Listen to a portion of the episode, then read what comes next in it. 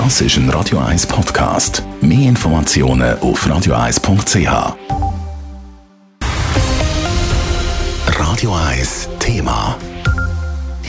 Keine Messer, Glasflaschen oder andere gefährliche Gegenstände mehr. Mehrere deutsche Städte testen wegen immer mehr Gewalttaten ein nächtliches Waffenverbot. Auch in der Stadt Zürich vergeht kaum eine Woche, wo nicht ein Angriff mit einer Stichwaffe vermeldet wird. Wäre so ein Verbot also auch da eine gute Lösung, zum Beispiel an Hotspots wie im Langstrassenquartier oder am Autogä im Sommer? Leila Keller hat bei Stadtpolitikern nachgefragt. Gewisse Waffen, wie zum Beispiel die sogenannten Schmetterlingsmesser oder Ähnliches, darf man per Gesetz sowieso nicht mit sich herumtragen. Deutsche Städte wie Wiesbaden, Düsseldorf oder Frankfurt testen jetzt aber nächtliche Verbotszonen, wo man unter anderem auch ein Schweizer Sackmesser nicht mehr dabei haben darf. Oder eine Glasflasche, die schnell auch zu einem gefährlichen Gegenstand verwandelt werden kann. Dass grundsätzlich etwas gegen die Waffengewalt in Zürich muss gemacht werden, da sind sich die Gemeinderäte einig. Im Zürcher S V P-Gemeinderat Stefan Urech geht diese Regelung aber ein bisschen zu weit. Dass äh, alle bestraft würden für etwas, wo ein paar wenige machen, dass ich dann nicht mehr dürfte mit einer Glasflasche oder mit einem Sackmesser rumlaufen.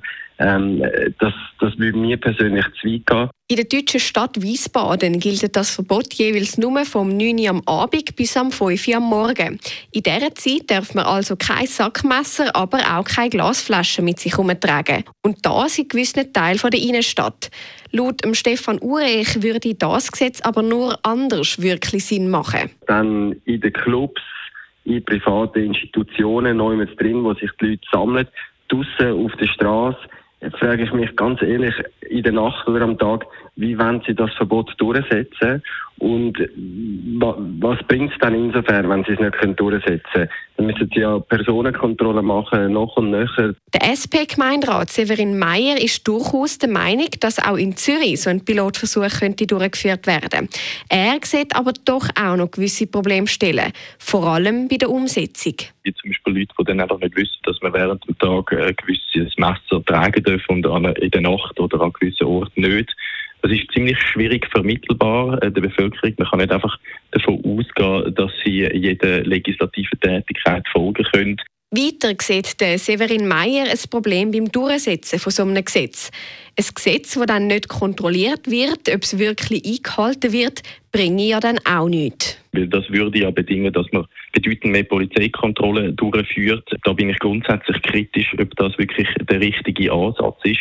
Darum, das könnte man nur stichprobenmässig machen natürlich. Flächendeckende Umsetzung dürfte schwierig sein. Der Pilotversuch in Wiesbaden läuft noch bis im September. Dann wird über eine definitive Einführung entschieden. Und je nach Resultat lässt sich dann vielleicht auch Zürich nochmal von diesem Beispiel inspirieren. Leila Keller, Radio eins. Radio eins Thema. Jederzeit zum Nachlesen als Podcast auf radio eins punkt c h.